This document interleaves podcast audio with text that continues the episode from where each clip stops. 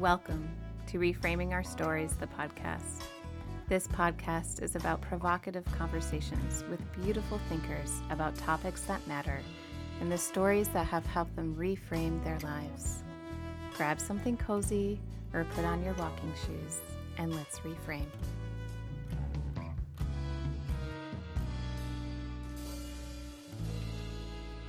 Welcome back to Reframing Our Stories, the podcast.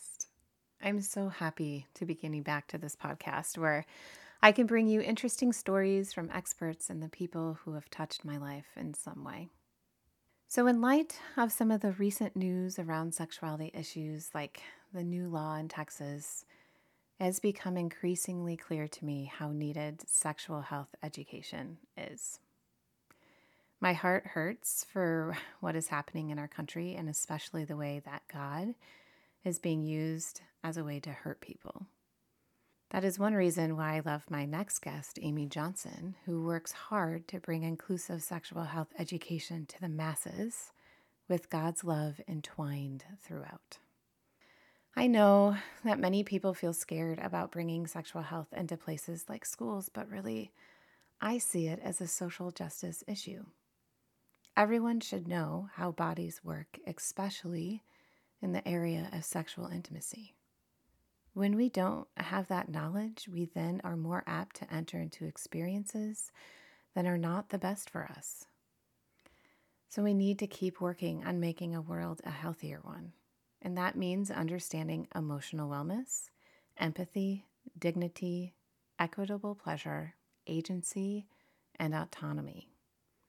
All things that are involved in comprehensive sexual health education.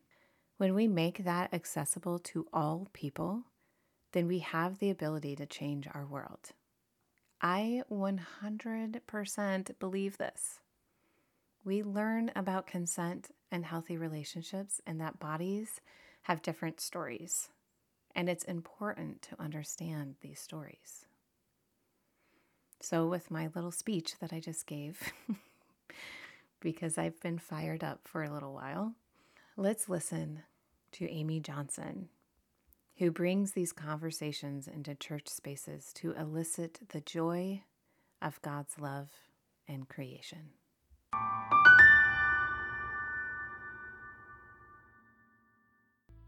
Today, I am speaking with Amy Johnson. Amy is the Minister for Sexuality Education and Justice for the United Church of Christ and oversees Our Whole Lives, which is a sexual health curriculum. Our Whole Lives, for those of you who don't know, is one of the most comprehensive and science-based curriculums that is out there for churches. The curriculum starts for children in kindergarten and goes into adulthood. Amy is also a clinical licensed social worker in the state of Washington, a certified sexuality health educator, a coach, speaker, and an author. She has a website called Diligent Joy, where you can find her work. When I spoke with Amy, I felt as though we could not stop talking. I mean, we really couldn't stop talking. There was just a spark of joy for sure with her. Amy has been doing this work now for around sexuality and faith for around 20 years, over 20 years. And she is definitely an expert in her field. And Amy, I'm just so excited that you are joining me today. So thank you so much for being here. Thank you so much for having me. I'm delighted to be here with you today. This is great. I just loved that, again, I reached out to you because I heard you on another podcast and I heard everything that you had to say. And I was just like, this person is my soul sister. Just like... And it really was like we couldn't stop talking when we met. It really was like that so much. So I'm just in awe that I just love that you're doing this work too. And just how you go about it. And I already know how you have touched so many people with the work that you have done. So I would love if you could tell us exactly how long you have been doing this work and then what made you get into sexuality education with a faith lens. Yeah, wow. I think, it's hard to pinpoint like the exact beginning, because things kind of flow into each other. And my work as a social worker, I did a lot of work in schools and in the beginning of my career, and there were always conversations with youth and children and families and parents about bodies and relationships and all kinds of things. And then I started doing youth work with my church. Mm-hmm. And when I did that, there were new different conversations about mm-hmm. relationships, and with another lens in there with the faith thing. In terms of the Our Whole Lives stuff in particular, and that particular piece, I think I look back and think about how many pieces of what I was doing came together in this work, in this particular Our Whole Lives work that I've been doing since about 2006. That's when I took my first Our Whole Lives specific training. And the thing that did was really focus me on why this was so important to me, and what I'd been feeling called to for a long time was just becoming more specific, and I was having a framework that I could work with, and things were just falling into place all over the place for me. And I tell people it was like a sweet spot for me, because if you think of like a Venn diagram with a bunch of different circles on it overlapping, mm-hmm. I loved working with youth and families. I just really, really loved that. And I loved doing things that were relevant for them, mm-hmm. things that lit them up and made them excited to come to youth group and talk about things. And then we have this, and sexuality was definitely that, because here they are, middle schoolers and high schoolers living this, mm-hmm. so many pieces of this every day, with friendships and relationships and crushes and boundaries and consent and communication and all of that stuff. And then we have a faith lens, which was just beautiful. And there was also this kind of social justice component embedded within Our Whole Lives that has to do with gender justice and LGBTQ rights and all those things that just all that overlapping just really, really lit a spark in me and made me feel like this was something that needed to be lifted up, and that I felt really like I was doing God's work in the world, and it was needed. This was something where there weren't as many voices lifting this up in a positive way. Mm-hmm. So it just kind of went from there. But that's kind of what made me get into it. And just the more I did it, the more conversations I had with youth, the more conversations I had with parents, the more conversations I had with people in my congregation, then outside my congregation, then more Christians, then more people of faith all over the place. It just kept growing, and it was just obvious that this was really a need for people to have these kind of conversations and have safe places to have them. Okay, so did you find then that the youth were willing, and did they come to you first and start asking the questions, and then that's kind of where some of this blossomed? Yeah, I think there were more than one thing happening at once. One is that youth are always talking about their friendships and relationships and those kind of things. So those questions were already alive, mm-hmm. and there were also dynamics, within the youth group as well. Mm-hmm. And I don't necessarily mean sexual dynamics, but when I talk about sexuality, I'm talking about like a broad mm-hmm. a broad definition of that includes intimacy, and it includes communication, and it includes, what is my identity, and how do I take care of my body, and what are my relationships like, and all of those kind of things. Yeah. So, so that was happening. And then I also had just heard from other youth directors about this thing called Our Whole Lives. And there was a training relatively nearby, and I decided to check it out. And it was a fit. Such a fit. And I think one of the things that I love so much about it, and I can go on and on and on, mm-hmm. so don't hesitate to interrupt me. But I hear this from other people too. The thing about Our Whole Lives is, and the thing about having this set of curricula that are written in age-appropriate ways to give the information that the Sexuality Information Education Council of the United States and the National Sexuality Education Standards are based on that. So it's you know, like you were saying, science-based, you know, it's based on evidence that these are age-appropriate things to be talking about, and the way we talk about them at different ages is appropriate. Mm-hmm. So, but having those curricula so that they lead people through what kinds of questions to ask, what kinds of activities to do, and how to process them. So it's not just an information dump, but it's really a way to have those conversations in an age-appropriate manner. Mm-hmm. That just keeps building on itself. Mm-hmm. So I think that's something that's really needed. We can talk about the general idea of talking to people about sexuality and faith, but if we don't give people some parameters around how to do that, then you know, it cannot go well sometimes. Yeah.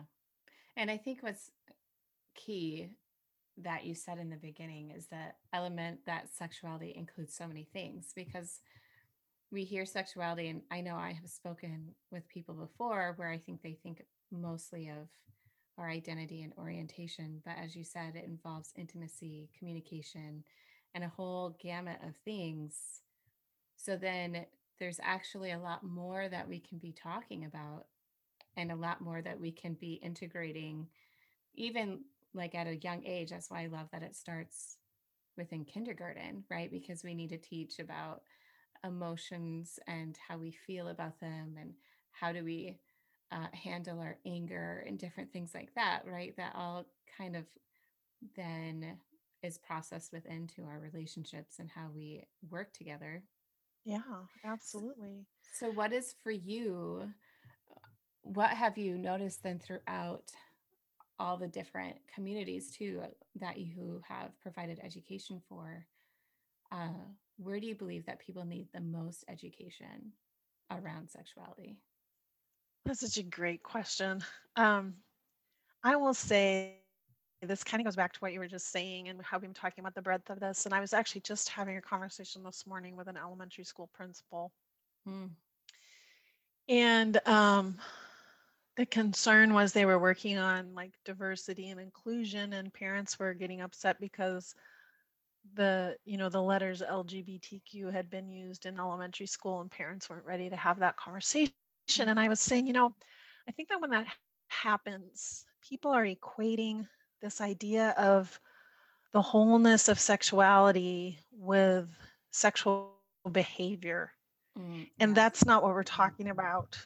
Mm-hmm. We do talk about sexual behavior for risk reduction and helping kids know how things happen and how to prevent pregnancy and how to prevent STIs as they get older. We talk about that. That's not what we talk about in kindergarten. Right. But the idea that when we're talking about inclusion in elementary school, we're just talking that what they were really needing to talk about was family diversity. Mm-hmm. You know, there's all kinds of families out there. Yes. There's families, different kinds of families in our community. And let's talk about that and include everyone so that no one feels shamed or stigmatized or bullied just because of the type of family that they live in. And to incorporate that, anything that had to do with two moms or two dads, also with somebody might have one parent or live with grandparents or live with a mom and a dad. Mm-hmm. Or live with a foster family or be adopted or, you know, or have a parent in a wheelchair. I mean, just let's talk about all the beautiful and amazing diversity there is in the world, and not just single out something to not talk about.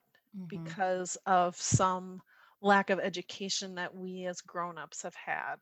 So I think that really is something that I believe people can experience a lot of relief from and healing, even to think, oh, there are so many things that I could be talking with my kids about. We can be talking about family diversity. We can be talking about body shapes. We can be talking about, you know, how to be kind and respectful to all kinds of people. Mm-hmm. We can be talking about how to communicate with people we don't agree with. You know, all those kinds of things are amazing life skills and express the breadth and the depth of what we're trying to talk about more than just sexual behavior. Yeah, I typically, when I talk with parents, I remind them, I say, we as adults are the ones who eroticize everything. Mm-hmm. Yep. Children don't, right? Like, yeah, they don't have that experience. They don't have that experience. So they're not doing that. And so it's okay to have these conversations, like you said, and I love that you talked about recognizing family diversity and, the fact that kids also some of them don't live with a mom and a dad and, or parents, and they have, like you said, grandparents or foster families and things. And that's so important, right, to highlight and understand. So yeah, that you helped educate the principal around that. Yeah. Yeah. Well, I think he knew that, but it was just like, he was looking for that kind of age appropriate way to discuss things. And I think that kind of trips people up. Sometimes they think, oh, you're going to do sexuality education with my kindergartner. What are you going to be talking about? Well, we're going to be talking about bodies and how you need to ask if you're going to touch another body. You don't just grab things away from people. Mm-hmm. Those kinds of things are important. I would like to say then, when we think about community, right, and we are having these conversations around sexuality and helping people understand, like you said, the breadth of it, and helping people understand that we can talk about these topics at all ages. I want to talk a little bit then about the church, because as we also see people, I would say, upset in the community and holding backlash, like within school systems and stuff, about what they think is appropriate or not appropriate to talk about. We also obviously get that within church. And I know that church has injured a lot of people within their sexuality. So, or around their sexuality. So what can the church do to change that? And how do you think they can change that? Well, that is a big question. Answer it in three, and I think three words or less. Go. Love your body. Oh my gosh. Yeah, I think, so seriously though, when we talk about the church, I mean, there's so many different iterations of church, right? There's so many different denominations. There's so many different doctrines and creeds. I think that there, how do I want to say this? So I have a colleague that I've presented with before, and she talks about how, whether you're Christian or not, if you live in the United States, you have a relationship with the Bible. Yeah. Because people use the Bible, they quote and misquote the Bible, they cherry pick things, and they use it as a weapon. They use it as a weapon internally in church, politically in our society, all over the place. Some people, I think, have good intentions, and we have different theologies around what different scripture verses mean. We have different understandings of interpretation and that kind of thing. Mm-hmm. But I do think that we need to stop beating people up with it. Yes. Because the first and most important commandment is to love God with all our heart and soul and mind. And so we need to live out that commandment from Jesus to love each other and to love God.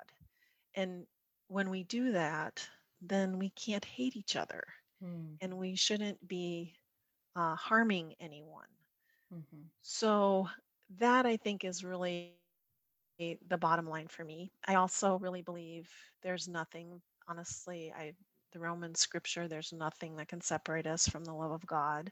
I believe that with all my heart. And I also truly believe that God created humankind and said it is very good. Yeah. Right. And there are not caveats around that. So I think that what the church can do is to live into the love commandment and to really create space to have discussions and to be willing to love people.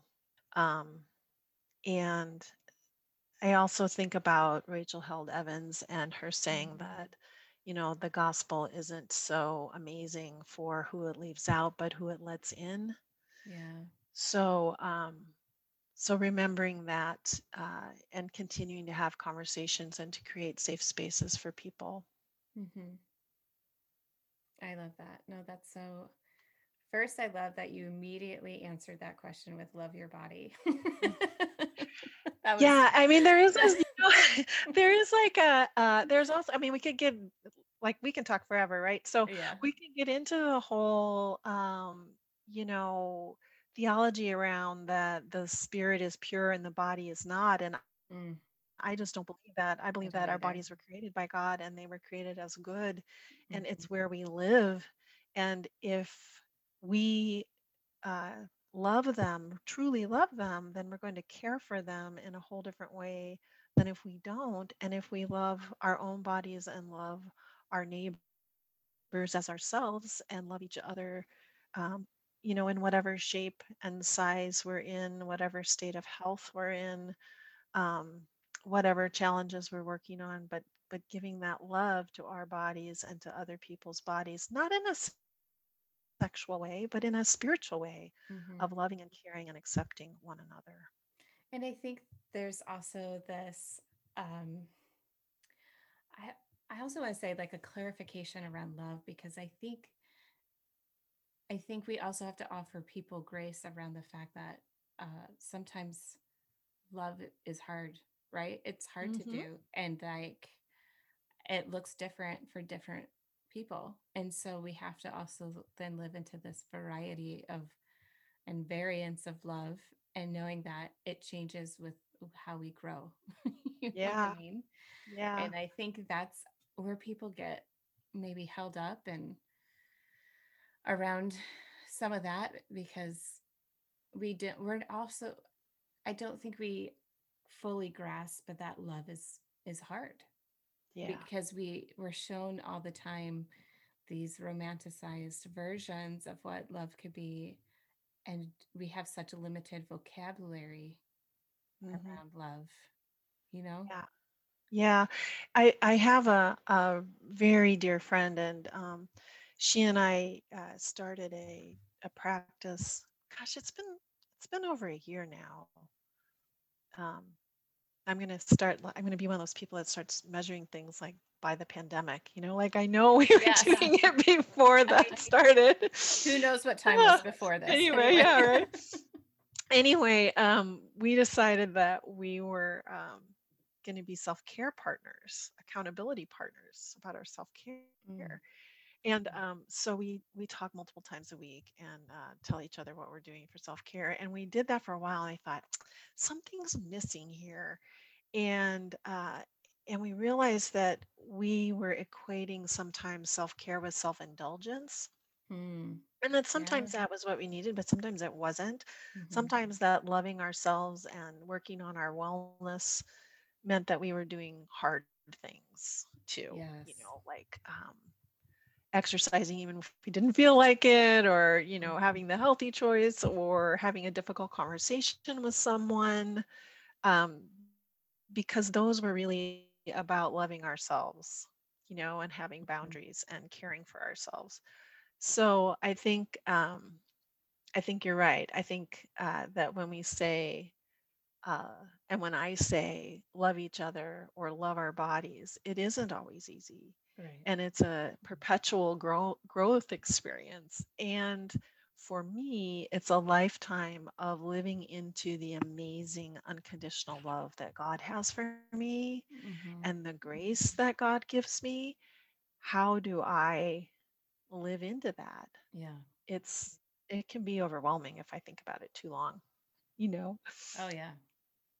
Yeah. And think, you know, I'm always every day, thank God for grace, you know, thank God that you're loving me. How do I do that for myself and put on those jeans, you know, definitely. Yep. So do you find with that, that you are reframing that for people with in terms of sexuality and faith, right?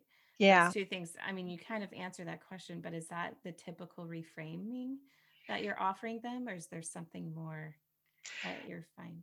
Yeah, I think that's at the core of it, but it really is reframing that sexuality and all of what that means is a positive and sacred part of who we are and not a shameful part. Mm. And giving some legs to that, if you will, in terms of conversations and affirmations and scripture, mm-hmm. you know, that giving things for people of faith to hold on to and recognize, because I think that we kind of live in this society where the water we swim in is that Christianity says sexuality is bad and shameful. Yeah. And first of all, not necessarily. Mm-hmm. There's a lot of places where it doesn't say that, and a lot of churches that don't say that. Mm-hmm. But not saying that it's not bad, in my opinion, isn't enough to counter that, right? Exactly. Like, I think that it's really important that we have to say clearly and consistently that this work is about dismantling shame and stigma around bodies and relationships. Yeah. Because if we're not living in that space of shame and stigma, then we're living in a place of joy and acceptance. And the more we can do that, the more we're living into fully who we are as beloved children of God. Mm. I want that so much for everybody. Right? I kind of feel like we could have world peace if we had that for everybody. Yes. And it's like, even when you said that, it's like I felt my heart space, you know, in the center of my chest, mm-hmm. just start to well up. And it's because you just see how much people walk around, I think, with so much hurt and with so much shame. Yeah. And I'm like, and why do we continuously feed the beast? Yeah. And why do we continuously, you know, think negatively about ourselves, think about the fact that something in terms of connecting to another or ourselves has a sense of shame around it, you know? And that when I think, as you talked about, it is good, right? And mm-hmm. Mm-hmm. There's so much that can be explored there. And obviously there's, you know, different viewpoints that we have around the sense of sexual intimacy in of itself. But I just feel like if we were able to peel back those layers of shame that we have just instilled onto people for centuries, and taking away the generational shame as well, again, the world just would operate so much differently. Yeah. I mean, we could go down a whole road about patriarchy and history, I think, but I also think how much time do we have? Yeah, right. I feel like, though, this is a place to kind of insert that I kind of have a soapbox. I have a soapbox about the difference between abstinence and virginity. Oh yeah. You know, the idea that people use virginity to shame other people. Yeah. And to control other people, and to put a sense of worth on them based on this one word that, you know, really is a construct. It really is. Mm-hmm. Abstinence, on the other hand, is an empowering idea that I get to choose when, if, and with whom I engage in sexual behavior.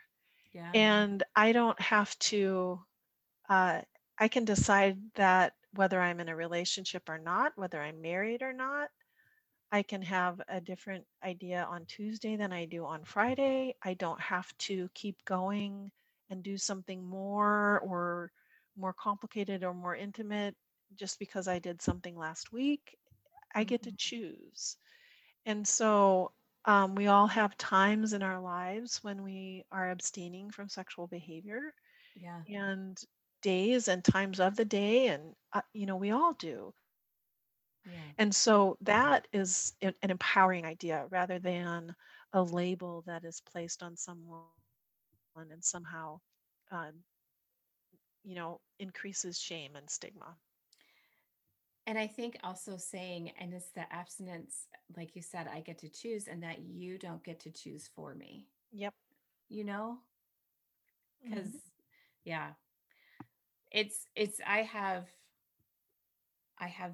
lots of, you know, conflicted feelings again around the abstinence and virginity conversations because of the fact that it is so much about power. And I like how you just made that distinction around the fact that abstinence is the choice and virginity is that sense of control. Yeah. And it leads to real harm too. I want to say that because I know I have, you know, heard just way too many stories, and I have heard way too many health professionals talk about young people they have treated who were engaging in behaviors that were seriously risky and harmful to their health in the name of preserving their virginity, meaning they didn't have, you know, penile vaginal intercourse, but then they were having, you know, anal intercourse, or they were doing things, you know, without the kind of care and gentleness that it takes to do something safely, or just not using protection because they didn't think it was necessary because they wouldn't get pregnant. Exactly. And, you know, just the harm is real. And that's only physical, right? That doesn't even take into consideration the emotional and mental concerns around that, and spiritual. Yeah. I mean, there's like a whole dynamic around not using contraceptives, because then since the verbiage they had received is you can't have sex without defining what sex is for them until marriage. And so then if you use a condom, I feel, or if you use contraceptives, then that places you into a category. And so then then the thought is, I can't be in that category. And so then there's a proceeding with unsafe actions, for sure. Yeah. Yeah. So a lot too of what we're kind of touching on it, because with a lot of that rhetoric and information we receive from those who grew up in lots of different church environments, not all church environments said that, but some of them, maybe the loudest, I want to say, maybe the loudest. Yeah. There's a lot of people then who are entering into partnerships that are having, you know, problems within their sexual intimacy because of what they've been told. And I know I have a lot of sex therapists who reach out to me because so many of their clients are Christian who are struggling with this. So what do you feel that sex therapists need to hear to help them treat this demographic more effectively? Wow. Well, first of all, I think they all need to read Linda K. Klein's book, Pure. Oh, yes. Right. Because, yeah, and I'm like serious, you know, because I think sometimes sex therapists have their own, to have gotten to that place and the education that they need to receive and the, all the educational pieces that they go through to receive that kind of certification, that does not always line up with some of the traditional Christianity messages that you and I hear all the time, right? Yeah. And so, so sometimes I think that sex therapists don't know what to do with Christians, and Christians don't know what to do about sex, right? So it's just kind of this like giant mess, and it doesn't have to be. And one of the things I love about Linda's book is that she, in my opinion, she does such a great job of showing how deep those messages of faith are, because sometimes, in my experience, people tend to think, well, why do people believe that? Why can't they just change their mind about what God said and that kind of thing? And they don't realize like how deeply held beliefs are and how much people in faith communities feel like that's like a part of their family. Yeah. So if I'm going to leave my faith community, or if I am going to, say I don't believe what my faith community has taught me, it's just not simple to do that. Mm-hmm. And it's really not simple when you're a child or a youth. Mm-hmm. Many people can't do that until they're adults. And many people, as you were just saying, encounter that for the first time when they realize that they've basically been sold a load because, it's shame, sex is horrible, shameful, terrible, and no good. So you should save it for your wedding night. And then, lo and behold, that shame doesn't go away just because there was a ceremony and a party. Mm-hmm. So because shame goes deeply and stigma is deep. And so I think that is one thing that sex therapists need to know, that this isn't just a matter of simply changing somebody's mind or going like, oh, why do you believe that? So to treat that as with respect, and to treat that shame and stigma, almost like trauma, I think. But it becomes like a fingerprint, Yeah. It's like deeply woven right. into. Right. And it's essence. Easier. It's so much easier in our society for us to blame ourselves and think there's something wrong with us than to, really sever ties with family. Mm. And faith community is kind of peripheral family for a lot of people. Mm. So I think that's one thing I think that they need to know is like you're saying, that fingerprint thing, and to treat that as really as deeply held beliefs and trauma, but to also know that there are those of us out there that do have an alternative message. And sometimes people need to hear that from somebody else who has sort of faith credentials, sure. Yeah. Like not saying that anybody's therapy credentials aren't legit. They are, but sometimes people need the faith language. Mm-hmm. They need to hear scripture. Mm-hmm. Said to them in a different way. They need to hear that God loves them, that God created their body and called them very good, that they are fearfully and wonderfully made no matter who they are and who they love. Mm. They need to hear some of that faith language. Mm-hmm. Yeah, I truly believe that too. It's hard, right? And I tell everyone too about Linda, and she was on my show because she spent a good amount of time interviewing lots of people, And, it's, I talk to people about those who identify as queer, and that they also, again, like hold their own kind of homophobia or different things because of what they've been told within their childhood and religious community, and that stuff just doesn't go away. And so there's that element of fighting against ourselves. Mm-hmm. And that can happen within any kind of part of our sexuality with what we've been told and who we are and maybe choices that we have made, So yeah, I like that. Yeah. You mentioned that. Body image is huge too, right? Like mm-hmm. what are we told about bodies and what bodies are supposed to look like? And mm-hmm. just goes forever. It just all the stuff for a long time.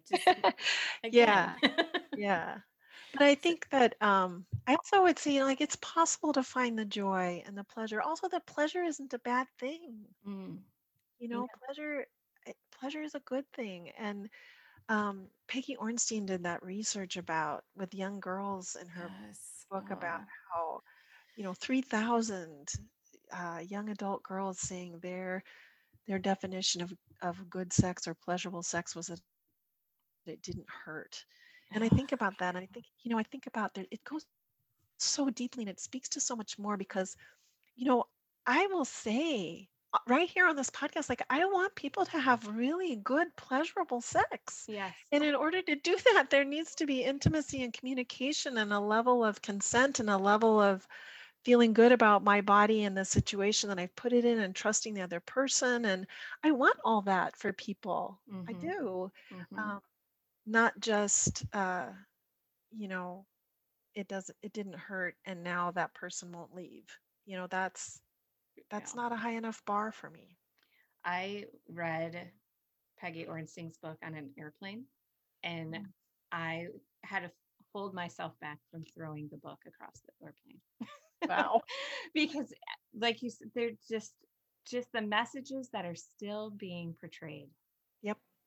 Just irritate me so much. And the fact that so many believe that their pleasure, like you said, is not something for them to have, and that it is our duty in a sense to give pleasure to someone else. And so in doing that as well, without the equity of pleasure in return, it's also, again, putting people in risky situations, right? Yeah, absolutely. Because they think also then that their sense of worth is not valued in the sense of even safety. Yep. And it goes to love your body too, right? Mm-hmm. I mean, if I truly love my body, then I want to be good to it, and I want it to feel things that are kind and pleasurable, and I want to be able to say when I don't, what I don't like, mm-hmm. as much as what I do. To have the conversations, I say to parents, I'm like, really, what we have to help our kids know, start learning, is what they like and what they don't like. Absolutely. That can happen in conversations, and it doesn't have to be anything that's like obviously sexual or whatnot, but helping them know, again, like, you know, what kind of touch do they like and not like? Is it yep. firm? Absolutely. Is it light? You know, what kind of love language do they have? Is it gift giving? Is it quality time? Like, it's I love the love languages. Those right? are the best. Like starting those conversations around that to then translate later or earlier to be like, you know, it's okay to touch your body. It's important to know what feels good. It's important to know what does not feel good. Yeah. And to be able to say that. And even mm-hmm. like, what do you like to taste? Yeah. What do you right. like to smell? Yes. What do you like to hear? Mm-hmm. You know, what do you love looking at? Mm-hmm. Yeah. Awareness. And those are really precursors about consent. They exactly. really are. And yes. I think if we all knew that, then we wouldn't freak out so much about teaching kindergartners about these things. I know, right? Oh. So I'm curious, is how has your relationship with God changed from doing this work? Oh, it's so good. It's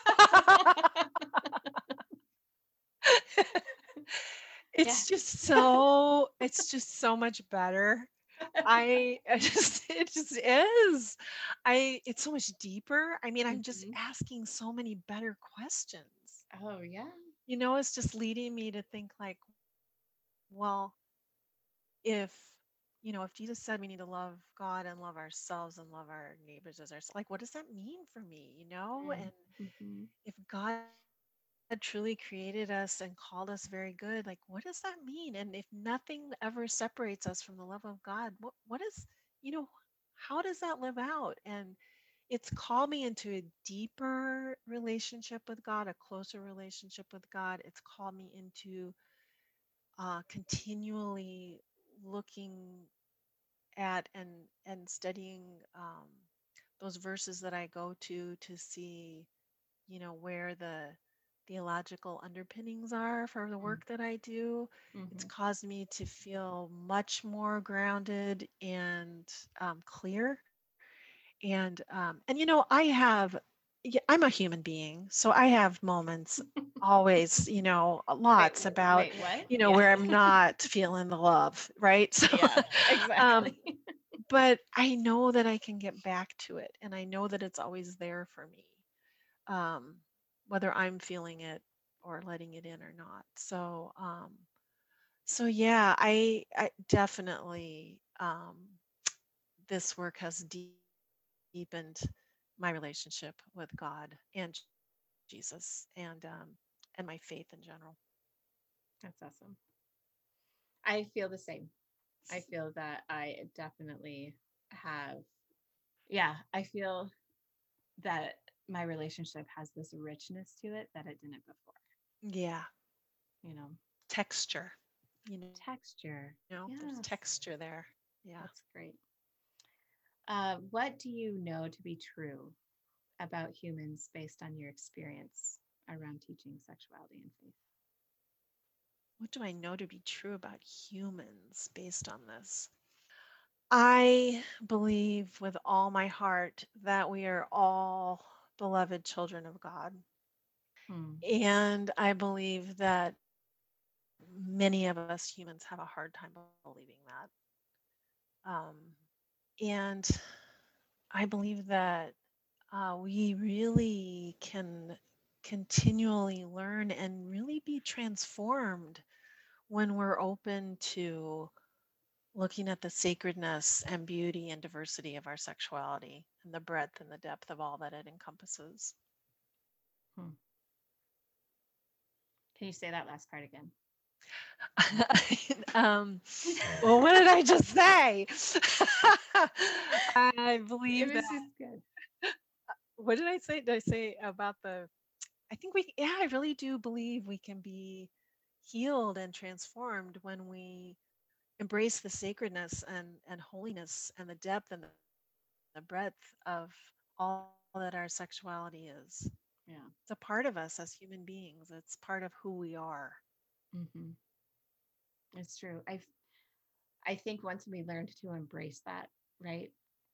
To stop separating sexuality from spirituality. Mm-hmm. It's like when we will understand the fullness of and the richness, I think. I have a friend who takes two pipe cleaners when we train together and twists them up and uses that as an analogy of how sexuality and spirituality just really can't be separated. Mm-hmm. They make good. Something beautiful and new together. Yeah. Oh, that's awesome. I like that visual. Is there a story currently that you are having to reframe for yourself? Yeah, I think really, honestly, if I'm going to be truly honest and vulnerable with you, I think that what I need to reframe is that I somehow should be doing more or doing better all the time than I am. That actually, you know, there's this this giant vulnerability that lies just underneath the surface all the time, and that you know, reserves are on low, and that it's really, really important to be kind and gentle with myself in more ways than I often think I should need. Yeah. So yeah, I think that that piece of really quality self-care that isn't always self-indulgence, but is definitely full of nurture, that is, I think the reframing for me is that is more of a necessity than a nice to have. Yeah, that's for sure. I feel like it's just really, I was listening to another actually podcast earlier that talked just kind of about that, like the needing to slow down. And this has made us learn that we need to slow down and that we don't necessarily need to be going as much as we are or had been before. Yeah. And so we might even though there's been a lot of tragedy that's happened, also maybe helping us take into account like what is pleasurable for ourselves. Exactly. Within this time. Yeah. And I have to say, I don't always like it when I figure that out, you know, like I don't always want to need to slow down. Yeah. Right. Well, and but it's like love is hard, right? Like you're saying, like it's hard. There's aspects we don't want to think about sometimes. Yeah. When we're slowing down, we have to think about them. Yeah. Yeah. That's the truth. So Amy, I just really appreciate you and the work that you're doing. And I'm so glad you're in this world. And so if people want to know more about Our Whole Lives or your ministry in particular, tell us how they can get a hold of you. Yeah. So the best thing to do is really seriously just shoot me an email. I'm at johnsona@ucc.org, or if that's even too many letters to remember, owl@ucc.org. Will get to me. We do have web pages, but our website right now is just in transition. So I hesitate to give you a URL that might take you to a nothing found here page and disappoint you. So I would say the best thing is to just send me an email if you have questions, and I'm happy to answer them and respond and set up a chat if you need to chat and do what will help. We also have right now monthly webinars on the first Wednesday of every month from 12 to 1 Eastern. And so if you want information about how to participate in that, let me know. We have different topics and we have a YouTube playlist with our past ones on that. So send me an email if you're interested in that. And we have an Our Whole Lives newsletter as well. So let me know if I can help you stay connected. And it does work because I emailed her. She gets back to you.